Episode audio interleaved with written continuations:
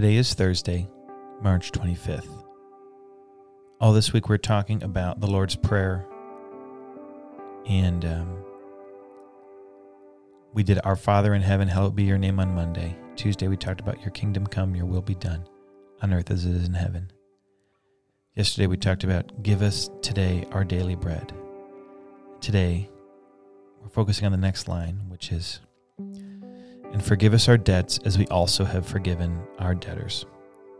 So the idea here is a really simple one and one that Christians understand very well, which is that we need to be forgiving of others.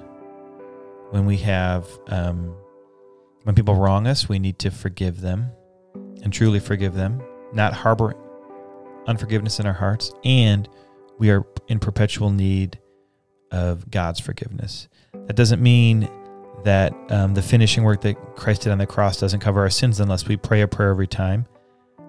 But what it does mean is that we should maintain a remembrance of the fact that we rely we rely on forgiveness that can come only from God.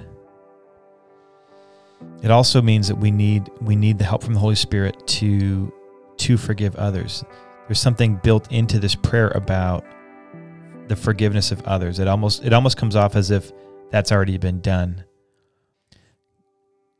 Jesus goes on after he finishes, after he re, after he wraps up the prayer, says, "Lead us not into temptation, but deliver us from the evil one." And then he says, "For if you forgive other people when they sin against you, your heavenly Father will also forgive you. But if you do not forgive others their sins, your Father will not forgive you." So, in a sense, you can almost look at it and say, Jesus is saying, if you haven't forgiven others, there's really no reason to ask God to forgive for, to forgive you.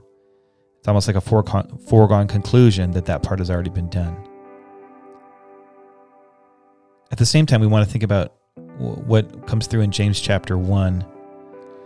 James says in verse 22, But be doers of the word and not hearers, only deceiving yourselves.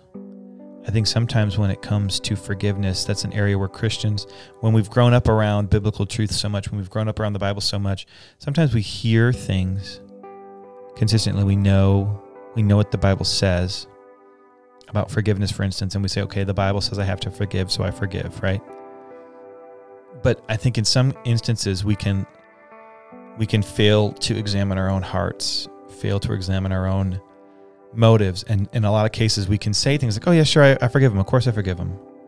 Um, but we're harboring unforgiveness in our hearts.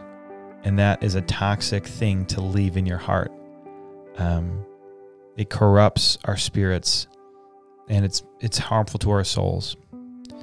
I've had many experiences over the years, and it's something that I struggle with and I've tried to get better about.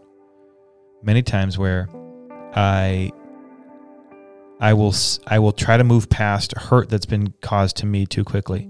I'll either deny that I was hurt by it, or I will say that I've forgiven when I really haven't um, done that yet.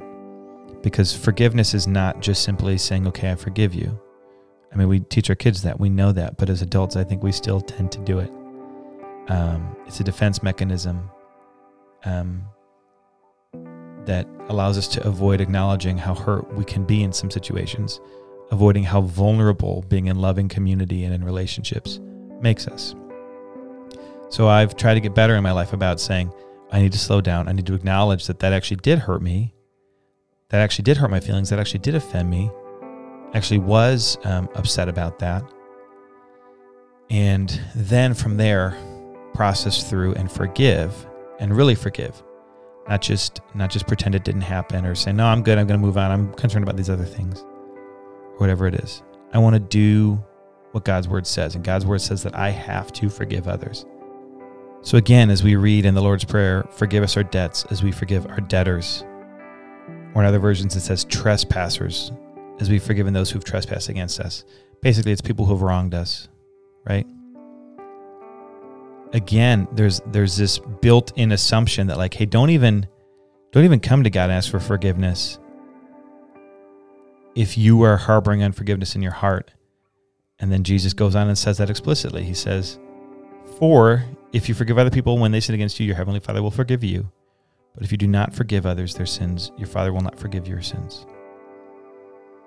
So it's pretty straightforward. It's pretty simple. It's very difficult to do at times. Ask God today. Ask God today to help root out unforgiveness that's in your heart.